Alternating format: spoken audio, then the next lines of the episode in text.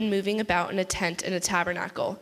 Wherever I have moved about among all the people of Israel, did I ever speak a word with any of the tribal leaders of Israel, whom I commanded to shepherd my people Israel, saying, Why have you not built me a house of cedar? Now therefore, thus you shall say to my servant David, Thus says the Lord of hosts, I took you from the pasture, from following the sheep, to be prince over my people Israel. And I have been with you wherever you went and have cut off all your enemies from before you. And I will make you a great name, like the name of the great ones of the earth. And I will appoint you a place for my people Israel, and will plant them so that they may live in their own place and be disturbed no more. And evildoers shall afflict them no more as formerly from the time that I appointed judges over my people Israel, and I will give you rest from all your enemies. Moreover, the Lord declares to you that the Lord will make those will make you a house. When your days are fulfilled and you lie down with your ancestors, I will raise your offspring after you, who shall come forth from your body, and I will establish his kingdom. He shall build a house for my name, and I will establish the throne of his kingdom forever. I will be a father to him, and he shall be a son to me. When he commits iniquity, I will punish him with a rod such as mortals use, with blows inflicted by human beings. But I will not take my steadfast love from him, as I took from Saul, whom I put away from before you. Your house and your kingdom shall be made sure forever before me. Your throne shall be established forever. In accordance with all of these words and with your, all this vision, Nathan spoke to David. Thank you. Good job. Pray. Gracious God, you and you alone are good. Help us, Lord, to hear the good news you intend for each one of us from the word just read and the words to come. Amen. So I was confused. When I first read the scripture passage, I couldn't understand why God would tell David no. The Lord had given David some much needed rest and while David is kicking back, he looks out his palace window and he sees God and the Ark of the Covenant, and he thinks, why is God living out there in a tent? Something's wrong with this picture. The Lord God Almighty is stuck in a tent pitched in my backyard while David is living large in his palace of cedar. So David says to Nathan, Hey, I've got this great idea. I've got some time on my hands. We'll send a few hundred people over to Home Depot and we'll have a temple built for God in no time at all. So, Nathan, I don't know if he was just David's yes man at the time, but he says, Go for it, Dave. Everything you touch seems to turn to gold. God's blessing everything that you do. But then Nathan got a very different message from God that night. God says, Relay this to my servant David.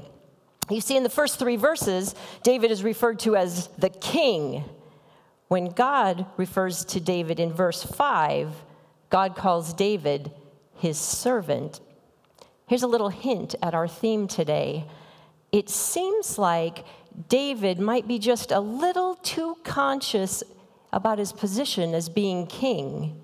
Now, it's true that David is the highest authority in the land, but in relation to God, David is merely a servant. It almost sounds like David wants to give God a helping hand. It would be like me after a little shopping spree at Target, picking up a few clothes, that I would then send a gift card to Kim Kardashian to buy herself a new outfit. God is saying, Who are you to be building me a house? And then, in the space of 12 verses, God is the subject of 23 active verbs. All of the things that God has already done or plans to do in little David's life, lest we forget who is in charge. So, what looked like good intentions to me on the first reading made me realize that I don't know what's going on in David's heart, but God does. Remember when Samuel was sent to find that man to replace King Saul? The Lord said to Samuel in 1 Samuel 15, I regret that I made Saul king, for he has turned back from following me, and he has not carried out my commands. So God sent Samuel to Bethlehem, to Jesse's house, to anoint the next king of Israel. So Jesse parades out his seven sons from the oldest to the youngest. Samuel sees the first one. Look at that tall, strapping young man. Surely this is the guy that God intends to be king. But the Lord said to Samuel, Do not look at his appearance or at the height of his stature, because I have rejected him. For the Lord does not see as mortals see. They look on the outward appearance, but the Lord looks on the heart. So here's a little puzzle for you to think about what might be the root of our problem in our passage today. Five clues. Blank and God are like oil and water. It was through blank that the devil became the devil. Blank leads to every other vice. It is the complete anti God state of mind. The Lord hates these seven things eyes that show blank, dot, dot, dot. And blank comes before the fall. Pride. Pride and God are like oil and water. It was through pride that the devil became the devil. Pride leads to every other vice. It is the complete anti God state of mind. The Lord hates these seven things eyes that show pride, and pride, of course, comes before the fall. So the story is told about these two ducks and a frog who are living happily together in a little pond on a farm. They were the best of friends. They would amuse themselves and play together, splashing around in the water all day long until the long, hot summer day came and they realized that the pond was drying up and that they would have to move. Well, this is no problem for the ducks. They can just fly to another pond. But the frog, well, the frog was stuck so it was decided that they would put a stick between their bills and that the frog would hang on with his mouth and they would fly to another pond. The plan worked so well that as they were flying over a farmer, he looked up and he goes, Wow, isn't that clever? I wonder who thought of that. And the frog said, I did. Pride, pride comes before the fall. You see, I wonder if David's heart was a bit prideful. Perhaps he wanted to build a temple for God so that he could say, Look at what I did. And pride, it's a very serious offense. Have you heard of the seven deadly sins? At the very top of the list is pride. St. Augustine wrote, Pride is the commencement or the beginning of all sin because it was this which overthrew the devil, from whom arose the origin of sin. Pride is called the mother of all sins, the great sin, because pride leads to every other vice. It is the complete anti God state of mind, which might start to explain why God hates it so much. You see, pride divides, pride pits person against person Pride pits person against God. C.S. Lewis wrote At its core, pride is essentially competitive. Pride gets no pleasure out of having something, only out of having more of it than the next person. We say that the, pers- the people are proud of being rich or clever or good looking, but they aren't. They are proud of being richer or more clever or better looking than others. If everyone else became equally rich or clever or good looking, there'd be nothing to be proud of. It is the comparison that makes you proud, the pleasure of being above the rest. Well, this hit pretty close to home for me because I'm a competitive person, at least at card games and sports like basketball or volleyball or any game that you might want to play. I used to be in sales, also like a competitive field, and so it made me pause, and I was just wondering about the pride that I might be harboring in my own heart. And how about you? Is pride an issue that you're aware of, or is it something that you think about in your own life? Winston Churchill once stated, once was asked, doesn't it thrill you to know that every time you make a speech, the hall is packed to overflowing? It's quite flattering, replied Sir Winston. But whenever I feel that way, I always remember that if instead of making a political speech, I was being hanged, the crowd would be twice as big. now, contrast that story of Sir Winston with the one about a young American student who was visiting the Beethoven music, the Beethoven Museum in Bonn, Germany. She was fascinated by the piano on which Beethoven had composed some of his greatest works. She asked the museum guard if she could play a few bars on it, and then she gave him this huge tip, and the guard agreed. The girl went to the piano, she tinkled the opening of the Moonlight Sonata, and as she was leaving, she said to the guard, I suppose all of the great pianists who come here want to play on that piano. The guard shook his head Paderewski, the famous Polish pianist, was here just a few years ago, and he said he wasn't worthy to touch it. Ouch. You see, the opposite of pride or the Christian virtue that Jesus so elegantly demonstrates is humility. Humility doesn't mean thinking less of yourself than other people, nor does it mean having a low opinion of your own gifts. It just means thinking of yourself less, which also applies to our relationship with God. In God, we come up against something which is, in every respect, immeasurably superior to ourselves. Unless we know God as that, and therefore know ourselves as nothing in comparison, we don't know God at all. I think this was the gentle correction that God was trying to give David in light of David's house plans for God. We all seem to have this mustard seed of pride in us. Yet God doesn't want to punish us to bring us low. He doesn't want to let pride divide us. God wants to forgive us, restore us, and draw us back close to Him. You see, as long as we're proud, we can't know God. A proud person is always looking down on things and people. And of course, as long as we're looking down, we can't see something that is above us. Pride divides. Well, rather than accepting David's prideful offer for a house, God does only what God does so well, but he promises David something even more he promises David a house, but not of stone or cedar, but a royal dynasty that the Lord is establishing forever. In just a couple of short months, we're going to read from the Gospel of Luke. In the sixth month, the angel Gabriel was sent by God to a town in Galilee called Nazareth to a virgin engaged to a man whose name was Joseph of the house of David.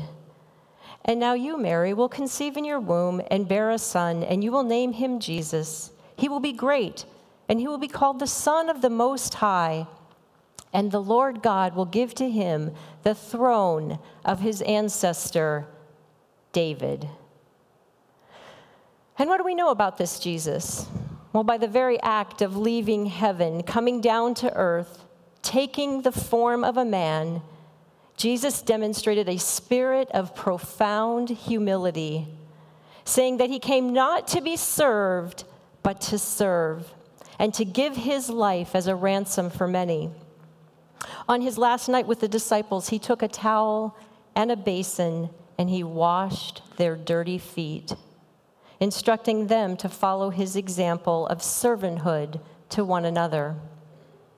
I think it's easy to see why God despises that sin of pride because it is totally contrary to who He is and to His purposes.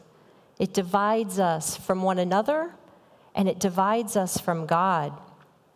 God wants us to stay humble like Jesus as we seek to love God and love neighbor. The Apostle Paul writes Do nothing out of selfish ambition or vain conceit but in humility consider others better than yourselves. Each of you should look not only to your own interests, but also to the interests of others.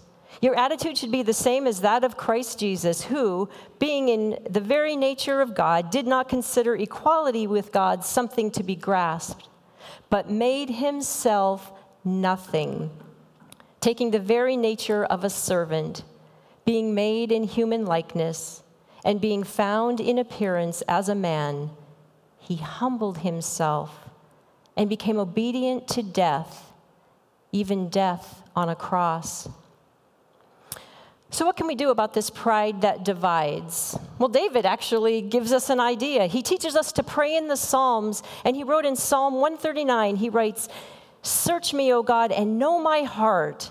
Try me and know my anxieties, and see if there's any wicked way in me at all, and lead me in the way everlasting. You see, by simply asking God for help, we are actually humbling ourselves before God. We can also fight back mentally when God has shown us an area that we are finding some pride in ourselves. We can admit to God and ask for forgiveness. I'm just being proud, Lord. Please remove my pride. Forgive me. Fill me with love. We could also get a prayer partner, someone who could help hold us accountable, someone who could pray for us. C.S. Lewis again writes that if anyone would like to acquire humility, I can, I think, tell him the first step. The first step is to realize that one is proud. So, as we prepare to come to this table where Jesus humbled himself, offering his broken body and his blood for our sins, we are reminded how much we are loved and just how far God would go to have an everlasting relationship with us. You know, it seems like our human condition comes with a bit of pride in all of us. So today, as you come forward for communion, we'd like to invite you, after you have taken the bread and the cup, to take a piece of wood that has been cut lovingly by my husband. Thank you, 150 pieces, I think. And the word pride is written on it. And they're all different shapes and sizes, just like we're all different shapes and sizes. And the wood reminds us about that prideful David who wanted to build a house for God. The rough edges on the wood remind us of our rough edges and that God's not quite finished with us yet. So take it as a reminder of the pride that divides us from God and from one another. Take it as a reminder of the hidden pride that we have in each one of us. Take it as a reminder that the first step towards humility is to realize that we have pride. And then, as you're aware of it, ask God to remove it and to replace it with love. Amen.